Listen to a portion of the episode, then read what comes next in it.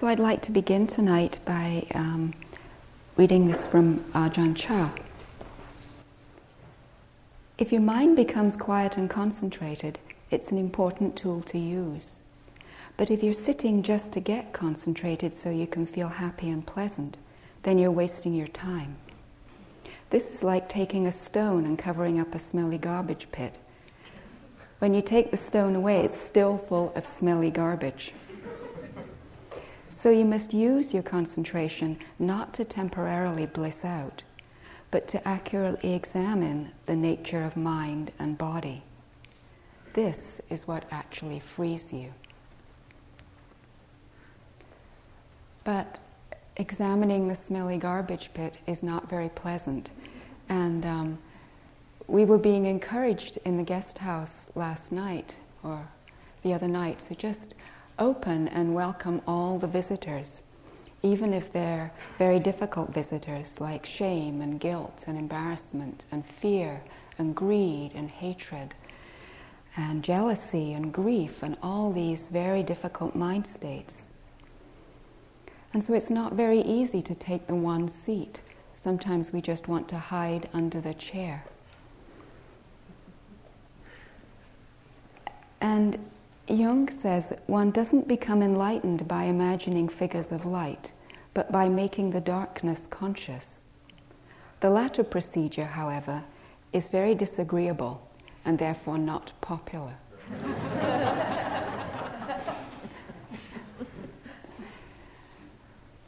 and that's what some of us wonder about when we come here and see all these things.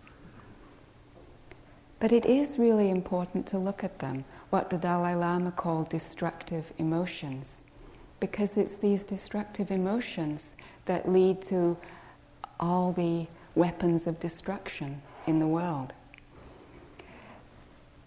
And the Dalai Lama encouraged us to use our practice to transform them into love and understanding, compassion, wisdom, generosity. To really go deeper to seeing the causes of these emotions and how to work with them. So, Shantideva says in this world, the unsubdued and crazed elephants are incapable of causing such harms as the miseries of the deepest hell, which can be caused by the unleashed elephant of my mind. These difficult places in our mind. And in the Arya Ratanakuta Sutra, the Buddha says to Kasyapa, he said, Mind, O Kasyapa, is like space defiled by impurities. Mind is like a bad friend because it brings about all kinds of misery. It's like a bait for fishes with pleasant appearance but pain causing. Mind, O Kasyapa, is like an enemy who causes much vexation. Mind is like a vampire that sucks one one's vigor and ever seeks for access. It's like a thief that steals one's good dispositions.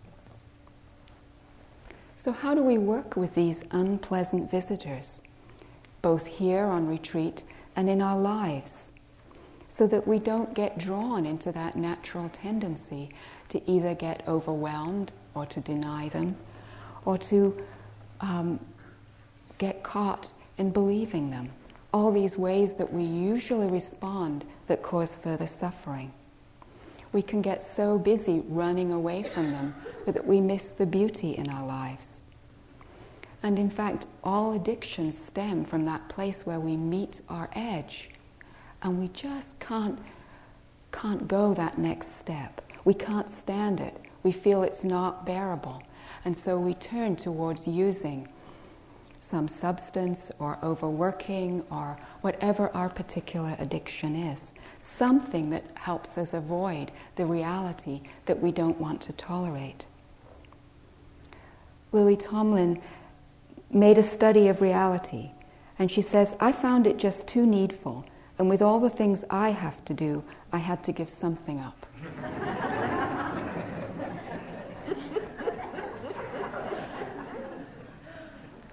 But we're encouraging you, unfortunately, to stay with reality. So, how do we do that? And Shantideva again says, But if the elephant of my mind is firmly bound on all sides by the rope of mindfulness, all fears will cease to exist, and all virtues will come into my hand. So we begin with mindfulness, just as you've been doing, and we combine it with compassion and with wisdom. And we see that if we can open our hearts and look at how we're stuck, look at the places we're blocked, look at the ways we try to escape with gentleness and with the clarity of mindfulness, we find that what seemed terrifying, horrible, boring, dull, difficult, impossible, becomes actually a source of wisdom and understanding.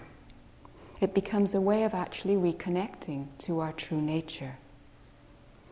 And so mindfulness has these three qualities, and the first of them is gentleness, rather than judging or being critical of what's here.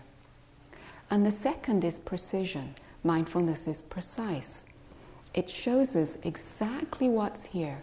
It's unafraid to be honest. It shows all of what's here, every part of us. And it's also open. And that open quality of mindfulness allows things to arise and to pass through. It doesn't hold on to, or add to, or reject. And so the knowing of mindfulness doesn't confuse the image with the mirror. It knows that the reflections are not the mirror. So there isn't then that adding or that getting caught and holding on to. There's no grasping or rejecting. So, in that way, we're not giving up on ourselves. We're not giving up on ourselves, but we're turning towards ourselves with this kind attention to see what's here. And that takes courage and it also takes love. Because there's a way that we then see that the dark thoughts, the difficult thoughts, are not the enemy. It's not about trying to get rid of them, but about including them. And when we shine the light of mindfulness in this way, the perspective shifts.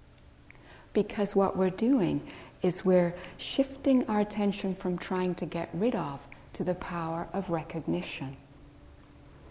And when we do that, the energy is freed. And it's this freeing of the energy that leads to transformation. Because then we see that all these difficulties are just energy states. And when we suppress them, we're actually suppressing life energy, life force. And that's what leads us to feel numb or despairing when we suppress that because then we're, we're closing ourselves not just to the sorrow and difficulty, but also to the joy, to that fully being and life.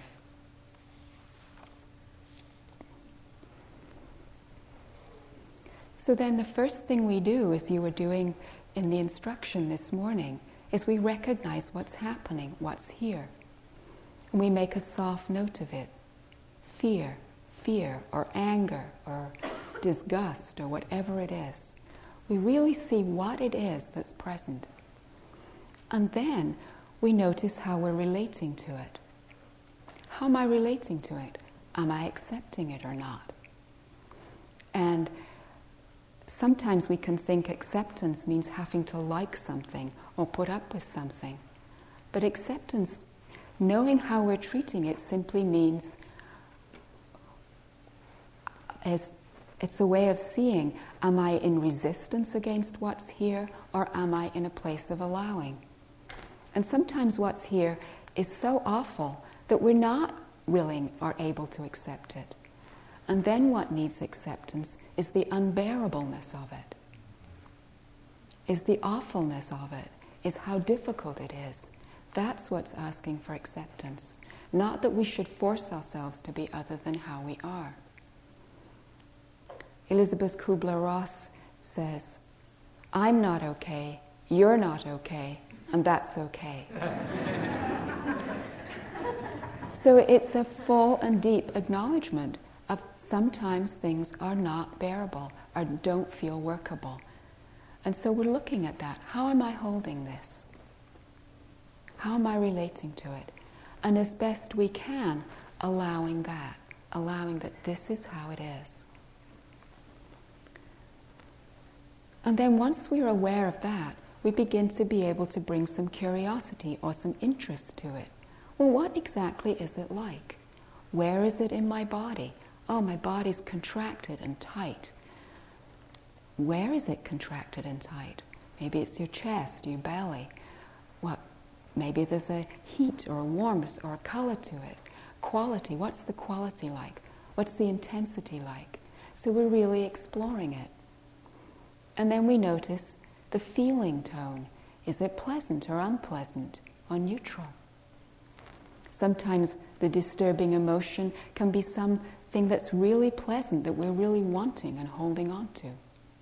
So we notice that and we see what it's like, how it's expressing, what thoughts are coming in and accompanying it. And then we begin to notice am I identified with it? Have I, have I become this mind state, whatever it is that's here? And this is a really important place because when it becomes mine, there's a way it sticks to us.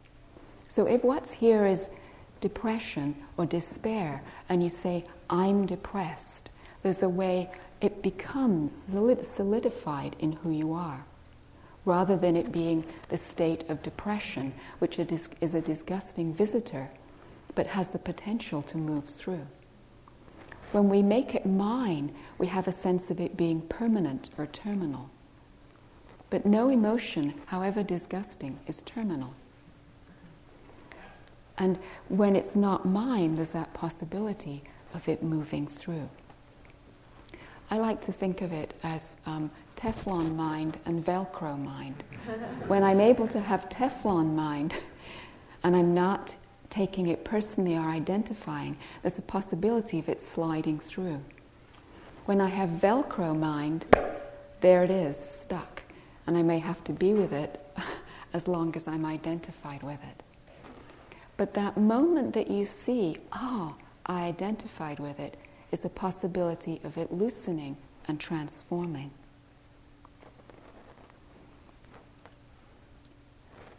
And that other important piece is the place where we notice the feeling tone, whether it's pleasant, unpleasant, or neutral.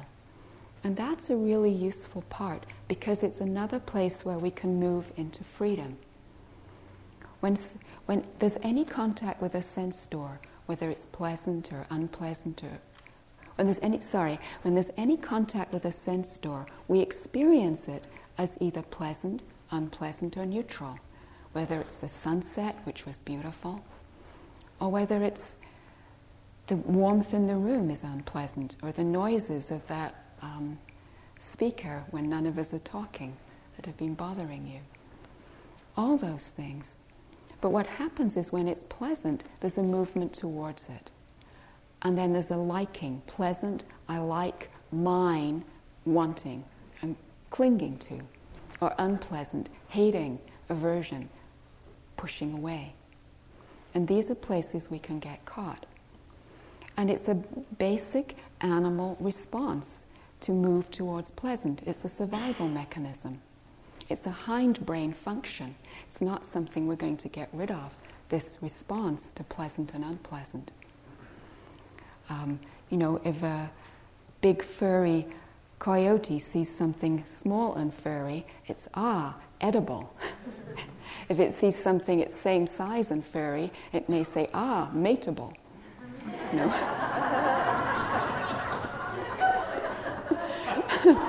and if a, if a desert spider, I'm enjoying this, sorry, if a desert, if a desert spider sees another spider, unfortunately it may be both, both eatable and mateable.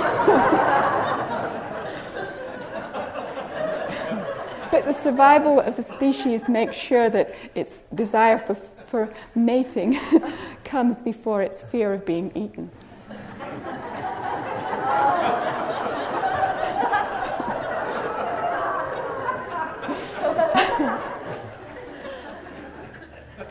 but we, we have a, a cortex. and so we're, we're supposed to be able to develop discriminating wisdom.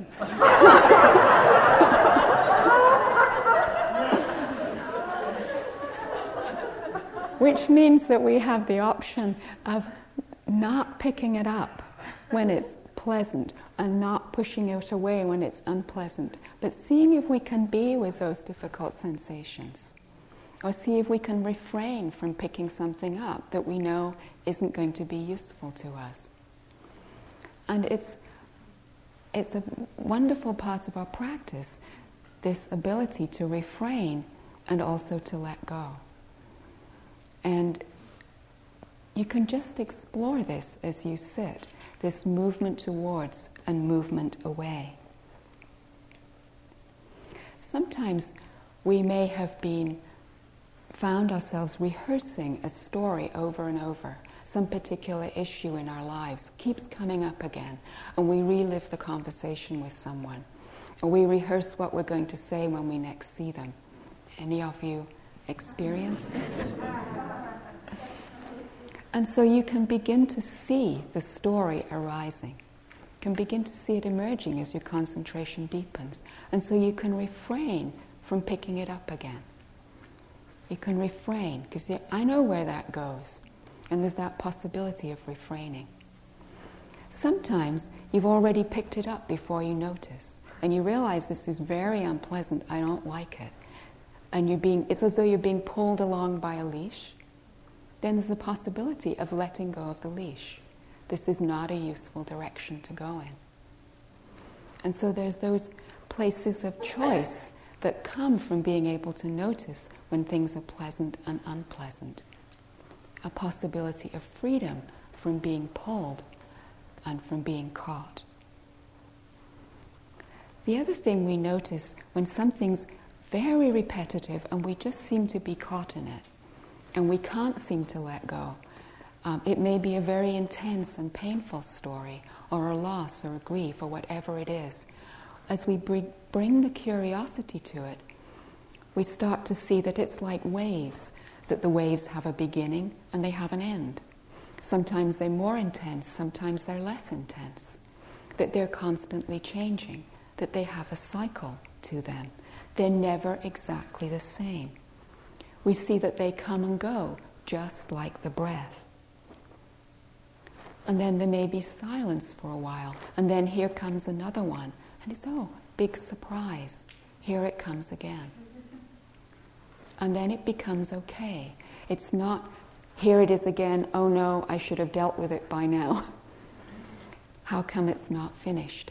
It's just, oh, here it is again. This is really hard, or this is unpleasant. And so the mindfulness then becomes this anchor, this place of stability that helps us in be with these difficult waves as they come and go. And it provides that place of peace within the turmoil. Sometimes, when things are, are, really in a lot of turmoil, when there's a very intense grief or sadness or rage or difficulty, it can really help to use the breath and there are some um, phrases from Thich Nhat Hanh's interpretation of the um, Sutta on Mindfulness of Breathing. And it's breathing in, I calm the body. Breathing out, I calm the body. Breathing in, I calm the mind. Breathing out, I calm the mind. Can do that for a few times in a place of difficulty. Just that breathing in, calming the mind, breathing out, calming the mind. Or you can just simply say with something like anger or fear or difficulty, breathing in, I take care of the mind. Breathing in, I take care of this fear. Breathing out, I take care of this fear, whatever the difficult emotion is, so that you're naming it and just using the breath and the waves of the breath to take care of it in that way, or to bring in some calmness. The breath is very valuable for bringing some stability with which to be with all these changes and fluctuations with the waves.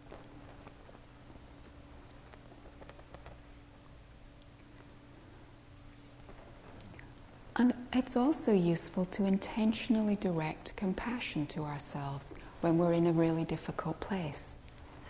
Very simply to say, I care about this pain. I care about this difficulty.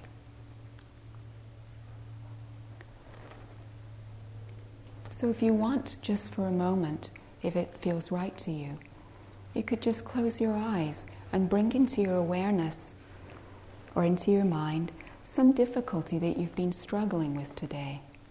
You don't have to choose the biggest one. It could be some small difficulty that you've been struggling with today. And just recognize it. What is it? What's here? Notice how you're relating to it. Are you accepting or resisting? Just to see. And then you might very softly say, I care about this. I care about this pain or this difficulty. As though you were holding it with tenderness. So we're not trying to rid ourselves of this feeling, but just to take care of ourselves while it's here, to take care of ourselves until it leaves. And we don't know when that will be or what will happen next. There's no agenda. It's just being here with ourselves while it's here. And when we do that, when we hold something with tenderness rather than contraction, there's a possibility of loosening and of transformation, of freeing the energy, and so the difficult state starts to transform and to drop away. And we get to see that things do change and that no emotion ever is final. And what we see is that what you may be seeing right now is that one emotion is placed, replaced by another. There might be sadness, and then there might be peacefulness and boredom and all these states, just as you were experiencing this morning in the meditation. It's just like weather, there's this constant change or like waves on a lake, arising and dissolving. And the analogy of the waves on the lake, I really like. Jon Kabat-Zinn has a guided meditation that helps people connect with the vast stillness of the depth of the lake that has almost no waves, even when the surface is just frothing and turbulent. It gives us, a, us that ability to connect with the vastness or the stillness with that larger sense, even when the surface is choppy. So we see when we're able to allow it to move that it gets a chance to play itself out, however it is. It might play itself out for this moment, and then something else might occur.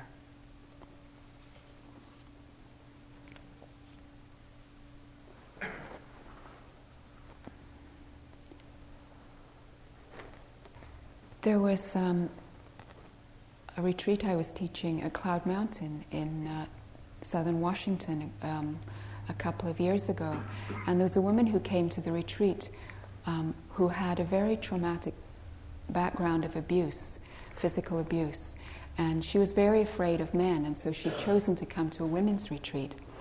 And the first person that she met was the man who was doing registration. and of course, she was very afraid and she wanted to leave. But he was wonderful and very supportive and helped her feel safe enough to stay. And so she had never done any practice before, but she learned to work with her emotions in just this way, in being with the fear, softly noting fear, fear, where was it? Heart pounding, heart pounding, holding it with kindness. And there was a phrase that I shared with her um, that I learned from Arinna Weisman, who just says, I'm here for you, honey to herself when she's in difficulty. So she learnt this phrase, I'm here for you, honey. And then towards the end of the retreat, she happened to go into the kitchen, and there was um, a man who was cooking that day. There was a man in the kitchen, And she said she immediately froze and felt the panic coming. She felt her heart pounding and going into panic, and that she would have to leave the retreat. And then she remembered to, to recognize, oh, fear. And then she said, I'm here for you, honey. And she was there for herself. And then to remember, well, what's actually happening right now? And she looked at him and she saw, oh, he's cutting the vegetables. And he's doing it so beautifully. He's doing it for my lunch. and she was filled with love for this man who was cutting her vegetables. And she was just moved, she was so moved. She was shining by the time she came back to the hall. And at the end of the retreat, I saw her having lunch with him and, um, just. and uh, just, it just changed her whole a way of being able to relate.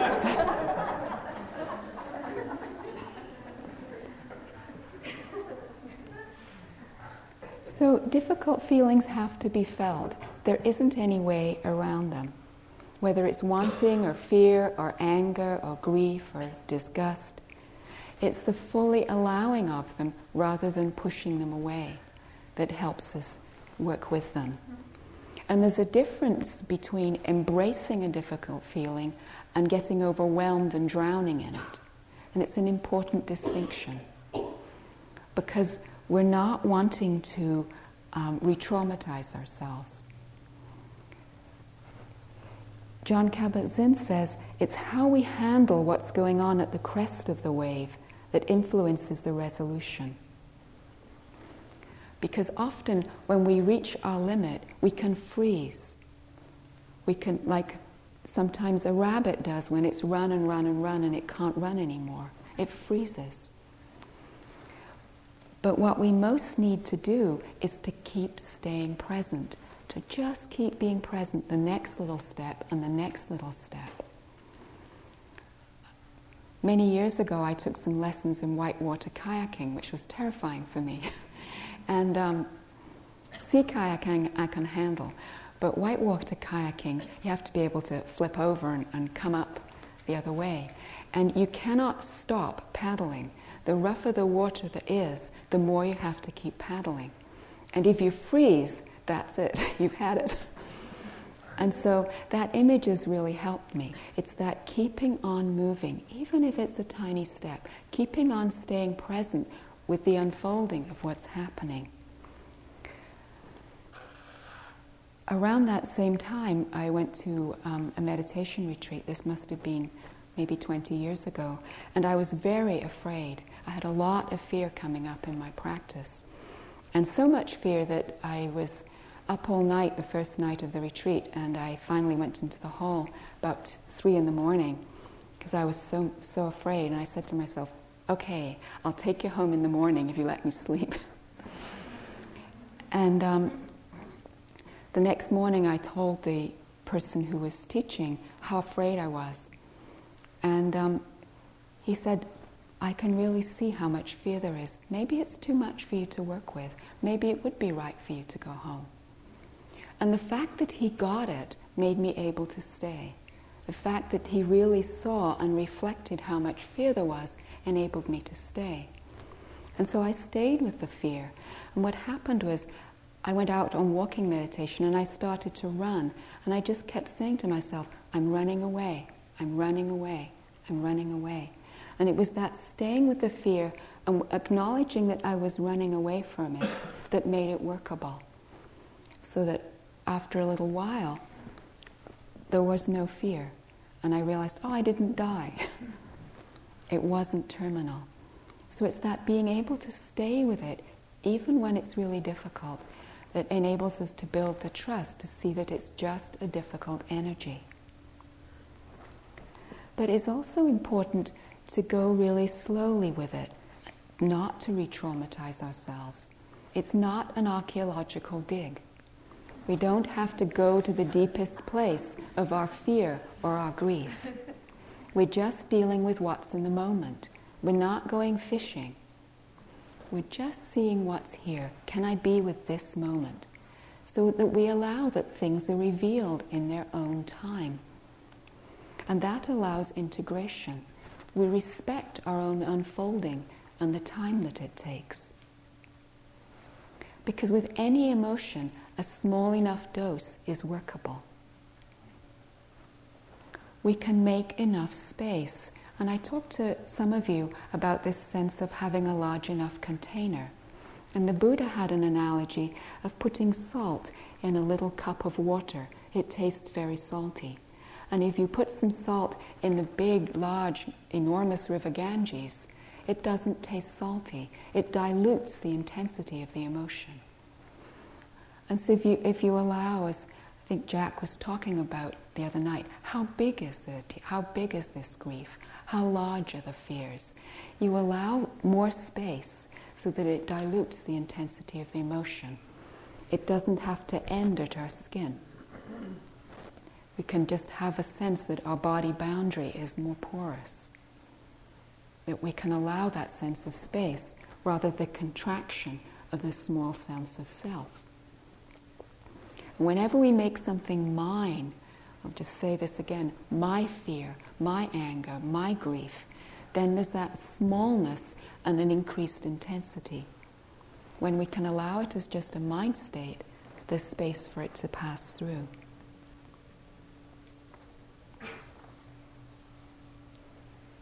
And we're able then to see more clearly and to see that as we're being with something over time in our practice, the charge begins to wear itself out.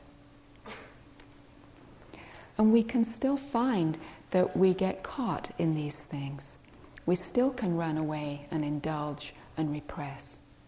It's not that it changes overnight just because we've had moment, one moment of being free from it on retreat. It's a practice. You know, for example, you might find yourself saying, I'm not going to do this ever again. Okay? I'm not going to make this, do this particular pattern ever again. I'm free from it. I have had the insight. Now it's over. Those of you who've been on many retreats know this one. And then all of a sudden, there you are, wanting, wanting. Oh no, starting to do it again, starting to do it again. Oh no, doing it again, doing it again. and for a while in our practice, we see that whole process. And then at some point, there starts to be a choice, and the charge starts to lessen a little bit, and we're less caught. But it's having that kind of patience and humor that sees that happening and that allows that. I have a, um, a friend who um, is a proverbial worrier. Whatever there is in life to worry about, she will worry about it. And she was on one retreat when she was um, having whatever arose, she worried about. And she was getting really frustrated with herself for doing it. And then at some point, as her concentration deepened, she had this image of a little toy that she'd had as a child. And it was a little doll of a little old woman with a little frilly hat and an apron. And you wound it up, and this little old woman went, Oh my! Oh my! Oh my! And so,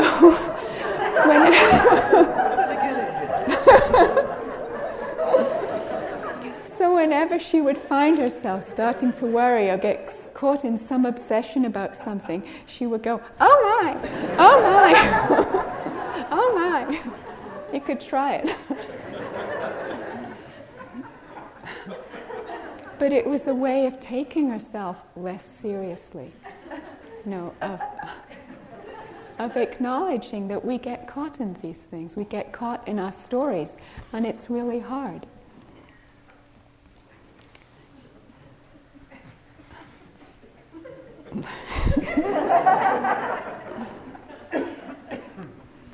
and um, there's another, it reminded me of another story of um, a woman who's you know, cooking in the kitchen, and her son comes in and he says, Mom, Mom, what would you do if you were surrounded by a big circle of hungry tigers?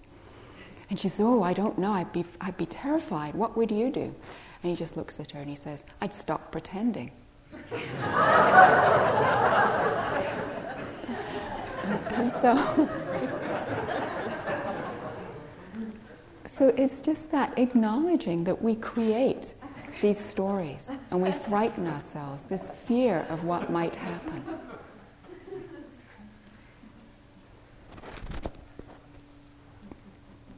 So, another of the very difficult emotions that we encounter is anger. And anger can also be caught up with resentment and jealousy and resent and frustration, all these places where we get caught that are so painful and difficult. When we're angry at the injustice in the world, or we're angry at small things in our lives, at betrayals, at all sorts of things. And sometimes it's very difficult for us to embrace anger. And it's a, actually a useful thing. It signals that something's wrong. Something's wrong here. Someone or something is hurting. And so it helps us to pay attention. Thich Nhat Hanh um, has this lovely analogy of when someone puts your house on fire, you don't rush out looking for them. You put out the fire first. And so we, we learn to take care of that. This is from Robert Thurman.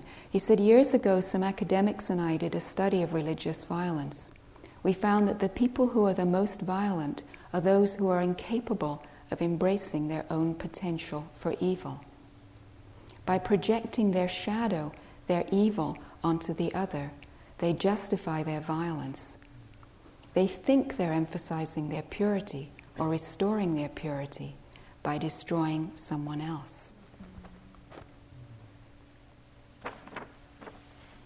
So it's vital then to embrace the shadow, to acknowledge the shadow in ourselves. And often we can be blind to that. We can, and I'm sure you all know of people, or maybe you've done it yourself, of being unable to see that the ways that you project anger out. I grew up in a family where there was a lot of anger. I had a father who was frequently very angry. And um, one day my brother came home from college and they got into a fight, and my brother at this point gave back the anger equally. And my father turned to him and he said, Jeremy, I don't know where you get that terrible temper from. and there was a sort of silence. and my brother turned and looked at him and he said, Why, mother, of course. Which, but my father was totally unable to see it. You know, just as those in that thing about Robert Thurman. People are unable to see the projection. So we really need to look at it and to be able to embrace these difficult places in ourselves. Ajahn Sumedho says, Be glad when unpleasant states come up in your meditation practice. By having loving kindness for the wretched creatures that we lock away inside ourselves, we're opening the door of the prison. We're letting them go. We're releasing them out of compassion rather than the desire to be rid of them.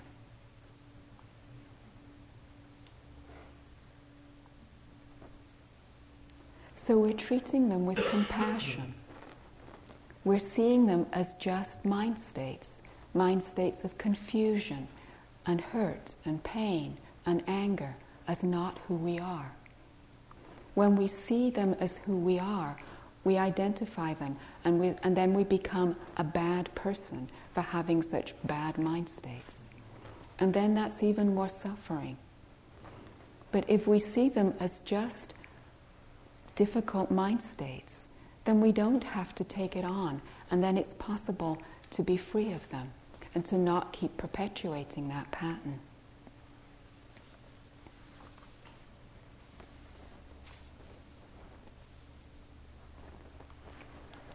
About a year and a half ago, um, I was I went to Tibet with a medical health team, um, and we were working in uh, orphanages and um, in orphan schools in di- and in monasteries in different places in Tibet. We were just like a, a, traveling, a little traveling clinic, and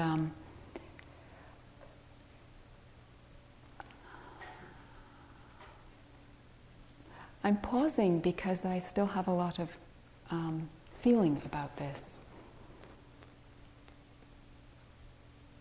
And when I pay attention to my body, I'm just aware of a lot of sadness and grief still. And we saw a lot of things that were very inspiring, but also very, very painful. We had gone there um, to help, to be of service. And the people there were coming sometimes for many days of travel across, um, across the high plains, the high plateau. Some of them were nomads. And one day, um, this young woman and her, her um, husband came, and they traveled for two days, and they brought with them a little baby um, who was only five days old. And this little baby had never had a bowel movement because it didn't have an anus. It was born without an anus. And someone where the baby had been born had tried to make an opening. Um, but of course, you know, they didn't have any knowledge of, of what to do. And so they came expecting the great Western doctors to fix this. And the way, way our clinic worked was we would, we would be sitting there and someone would come to us, and immediately about 40 of the Tibetan community would crowd around us. So you were completely surrounded by people. And there I was holding this little baby that there was nothing I could do for. And I was just um, heartbroken to see these people looking at me with hope and trust and expectation, and to be able to know that there wasn't anything I could do was very painful. And there were so many things like that. That was just one example of many of young people who had tuberculosis that we didn't have the drugs for, of all sorts of illnesses and diseases that there was just no answer for. And I saw all the causes of that too in the political system and, and so forth. And when I came back, um, I was filled with a lot of anger and despair and frustration. And um, I went through a period of loss of faith in my practice. You know, I, I went on a retreat that was being given by a very dear friend who I've known for 30 years. And I went up to him and I said, What's the point? I've had all these experiences of the truth, and it's not making any difference in the world. You know, I, I had kind of come to this place of this childlike um, you know, this is supposed to have fixed things. There's supposed to be less suffering, and there's not.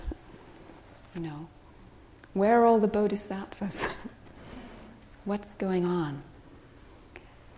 And um, you know, like, why doesn't it stop? I was really caught in this place of grieving. Why don't people stop killing each other? You know, just this, um, and I'm sure you can all relate to this. And so he just encouraged me to just keep being with it and just keep, keep staying with it and not um, just as it was, just as I've been encouraging you to do, to embrace it, to be with it. And so I got to a place where there weren't just tears, but my whole body was crying. And I was just saying, My heart is breaking. My heart is breaking. And then all of a sudden, oh, my heart is broken. Oh, my heart is broken open. And then it was as though all the grief of the universe was passing through. And then all the love of the universe.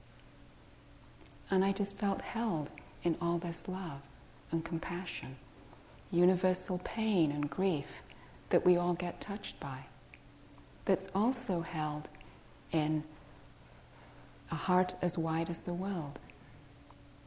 Sharon Salzberg's phrase, or the, just that being held in compassion and love that enables it poss- be possible to be with it. And I saw that I didn't have to contain it all. It wasn't containable. And we can find ourselves doing that, trying to contain what isn't containable. Some of you here are experiencing grief that isn't containable. And just to know that this is how it is, it's not containable. And from that place, um, I went outside on walking meditation. And I'm telling this story because um, it's a way for me of just sharing you how this works. That it's not just about words or about theory, it's about direct experience of this for ourselves. And um, I got on a swing, and you know, you could stand on this swing, and it was pouring with rain, and I was swinging in the rain. And um, I was feeling like a lot of energy and, and clear. And somebody came past me, you know, right next to the swing, and there was one next to me. And all of a sudden it was, this is my swing. you know? And I was filled with universal greed and wanting, you know. And it was really funny. It was this huge greed and possessiveness of my swing. You know, and, and they obviously felt this vibe because they left. but then, in allowing the huge greed, then huge anger came at all the injustice. There was huge anger, this universal anger at all the injustice in the world, at all the, whatever I could possibly find to be angry at, just poured through. It was like filling my whole body. And I really, really saw that all the states were just energy. There was the energy of anger, the energy of greed, the energy of hatred, the energy of joy, the energy of power. All just energy states arising and passing. And it just felt like the life force, that life force moving through. And the what was, what was so clear to me was that it was not personal. And in it not being personal, I was not caught in it, not identified with it. It could pour through. And there was a real sense of freedom in that, a clarity and a brightness, which totally renewed my faith. And so, also in knowing that those moments of losing faith are also not who we are. Those moments of deep doubt and concern are not who we are. And when we can allow those fully and see them for what they are, we also don't so deeply believe in them and get caught in them. We don't become all our mind states. One of the most difficult mind states that we can get caught in is self hatred. And often that comes from a very young place. Something bad or difficult or unpleasant happens to a very young child, and they identify that. They identify with that. Instead of, it, instead of just something bad is happening, it becomes I'm bad. And that happens so quickly as a young child. And it can go in so deeply this sense of if something wrong is going on out around me, I'm bad. Particularly, this is true for children who've been abused. Whether it's verbally or physically or sexually, this sense of something is wrong, it must be me that's wrong. And it's very helpful to begin to see this and to heal it.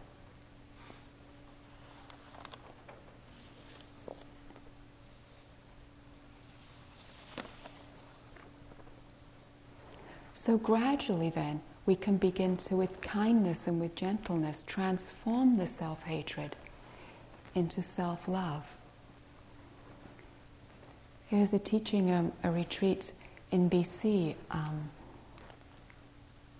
this fall, and there was a woman who had come to the retreat who'd never done any practice before. And after one day of sitting, she just couldn't bear it and she was going to leave the retreat. And she came to me and she said, I can't do this. This is impossible.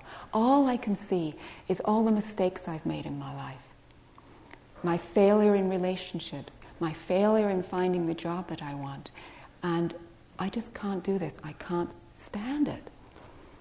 And so I said to her, Well, maybe you don't need to come into the hall. And I taught her the loving kindness practice that you've been doing each day. I said, Just go for a walk on the beach and just say to yourself, safe. May I be safe from inner and outer harm, all the inner harm. May I be safe. And the different phrases of loving kindness practice. And so she did that. And I didn't actually see her for a couple of days because I was seeing other people. And then at some point I noticed that she was in the hall. And I noticed her crying at different times. And then at the end of the retreat, when we shared in the circle, she said what had happened was she'd come into the hall and she'd put her attention on her breath and she'd been saying to herself, breathing in and then breathing out. And then all of a sudden she noticed spontaneously that she was saying, breathing in, love. Breathing out, love. And she said, and the love was for me. And she had never felt that before. And so it's just that ability to be soft and to be gentle with ourselves is gradually wearing a groove. It's sowing seeds of the possibility of caring about ourselves no matter what is happening around us, no matter what state we find ourselves in. Can we give it caring? Can we give it acceptance? Because there's a fine line between seeing ourselves clearly and letting that soften and humble us and turning it into self hatred and low self esteem. That edge. We want to see clearly how we are because that way, if we can see our shadow, we're not going to project it outwards. But we don't want to see it clearly and then punish ourselves with it. We're brought up in our society, if we make a mistake, we should be punished for it. No, that's our, our culture. If you do something wrong, you're punished for it. But all that punishing does, all that punishment does, is lead to being very good at punishing. So we learn to be very good at punishing ourselves, which is not healing. And, it, and what it does then is it makes us hide even further from ourselves what's difficult or painful. We even less want to see our shadow because we're afraid of our own judgment. But if we can begin to give kindness to it, as Ajahn Sumedho says, it begins to be able to leave the prison. And just to, there's more freedom and gentleness. And as, as I said on the very opening night, the Buddha taught that guilt is not necessary and it's not particularly productive. Remorse is, because remorse is acknowledging, oh, I did something that wasn't helpful or skillful, and I don't want to do that ever again. But it doesn't say I'm bad. And guilt infers there's something wrong inherently. Jon Kabat-Zinn has a little different um, way of saying the word mistake. He just says it's simply a mistake. Know, a mistake. A way we've seen something out of confusion or ignorance or um, fear or pain. And then there's no blame. There might be regret, but there isn't the blame. And so, in our forgiveness practice here, which is not easy for us, in our forgiveness practice here, we're beginning to open our hearts to ourselves. We're beginning to allow a possibility of forgiving ourselves, of forgiving each other. And it's just a process. There's no right way to feel as we do it. We're just very, be- very slowly beginning to allow ourselves into our own hearts, to not be so separate.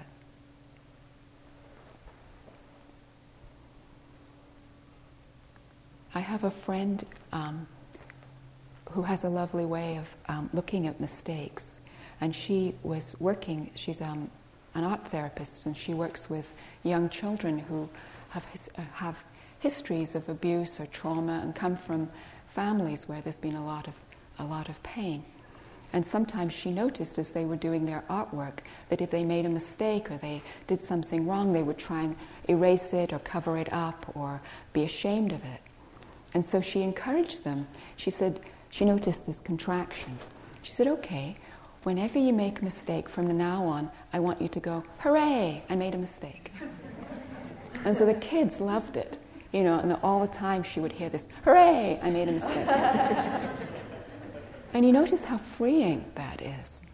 And so then one day she was writing something on the, on the board for them, and she made a mistake. And the kids all went, hooray, she made a mistake. and she said it was really profound for her because she realized she'd just been, you know, doing it with them. She hadn't really taken it in for herself. And she realized that so much of her life she'd been afraid to talk in public, she'd been afraid to do a presentation or whatever it was because of her fear of making a mistake. And she suddenly found that in doing that, it was, ah, I don't have to carry it. And that's so much of what it is. We don't have to carry it with us.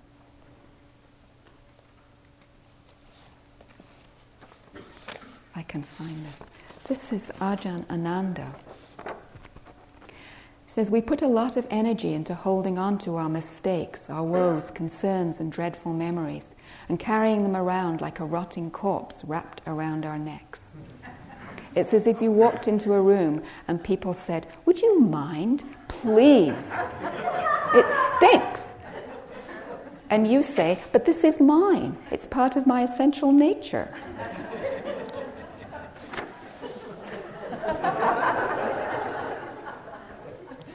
and so the encouragement is to let it go.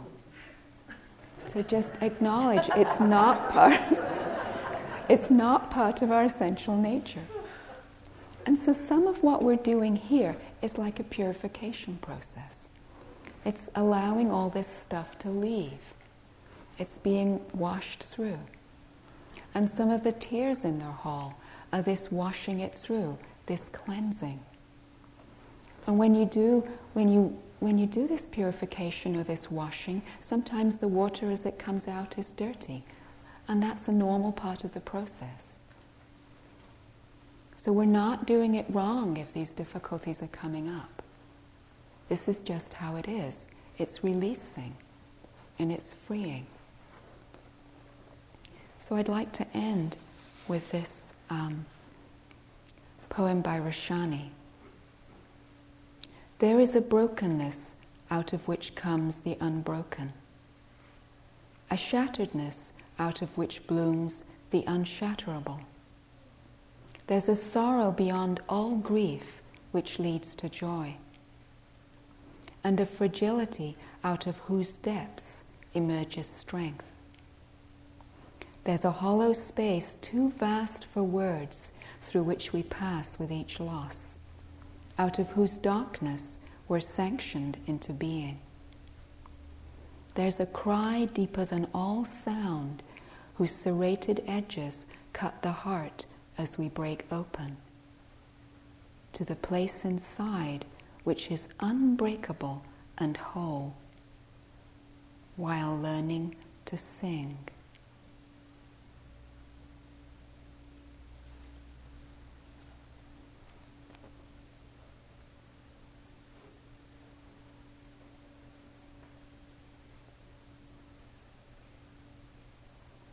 to the place inside which is unbreakable and whole while learning to sing.